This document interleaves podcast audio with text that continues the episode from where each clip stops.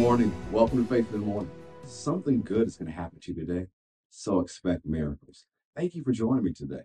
Faith Morning exists to help you start your day with faith and encouragement. I'm so glad that you are streaming this morning, whether you're streaming Apple Podcasts or Spotify, watching on Facebook or YouTube or Faith Plus or Faith Plus on demand, or even watch a replay later in the day. Thank you for joining us today. You know, in our Extreme 30 Challenge, and this week as we start the year, we've been looking at the power of biblical meditation. At the beginning of this week, I said biblical meditation brings focus, helps you focus, and confession brings possession. So let's look at a little bit more. But before we get into Joshua 1 8 again today, I want to read with you the Faith Family Confession. You'll find it in the show notes or the description on social media if you're watching on social media. This is something I want you to say every single day in 2023 because as we see this week already from studying biblical meditation, it helps you focus, but it can help you do what God's called you to do this year. So say it with me say, I am the salt of the earth, I am the light of this world.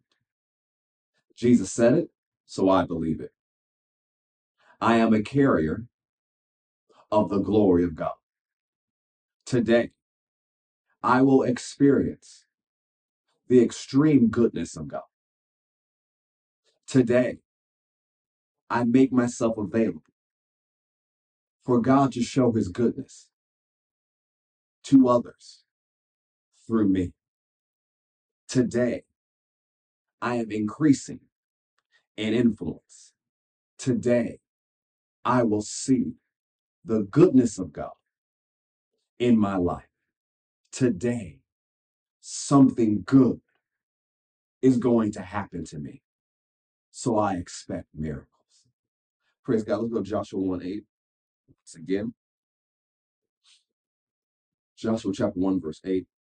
This book of the law shall not depart from your mouth. Remember, we said that means you can keep saying it, but you shall meditate in it day and night, that you may observe to do according to all that is written therein. For then you'll make your way prosperous, and then you'll have good success. So we talk about the word meditate means to mutter, to say, to roar. We talk about the verbal communication part of biblical meditation. And as we ended yesterday's faith in the morning, we began to share the connection to imagination. Another definition for this biblical Hebrew word meditation here is to ponder, it's to think upon, it's to imagine. To ponder, to think upon, to imagine, even to muse. So to muse, to imagine, to ponder, to think about. So it's thinking on it and it's also imagining it. It is seen with the eyes of your mind, seen with the eyes of your heart, using the imagine the powers of imagination you have on the inside of you to see what is written. And we see that, you know, this was key to Joshua's success because God told Joshua, if you do this, then you will make your way prosperous and then you will have good success. And I know for this year, 2023, we all want to make our way prosperous. We all want to have good success. If you're watching in a place where you can comment in the chat, say, that's me. That's what I want this year. I know that's what I want this year.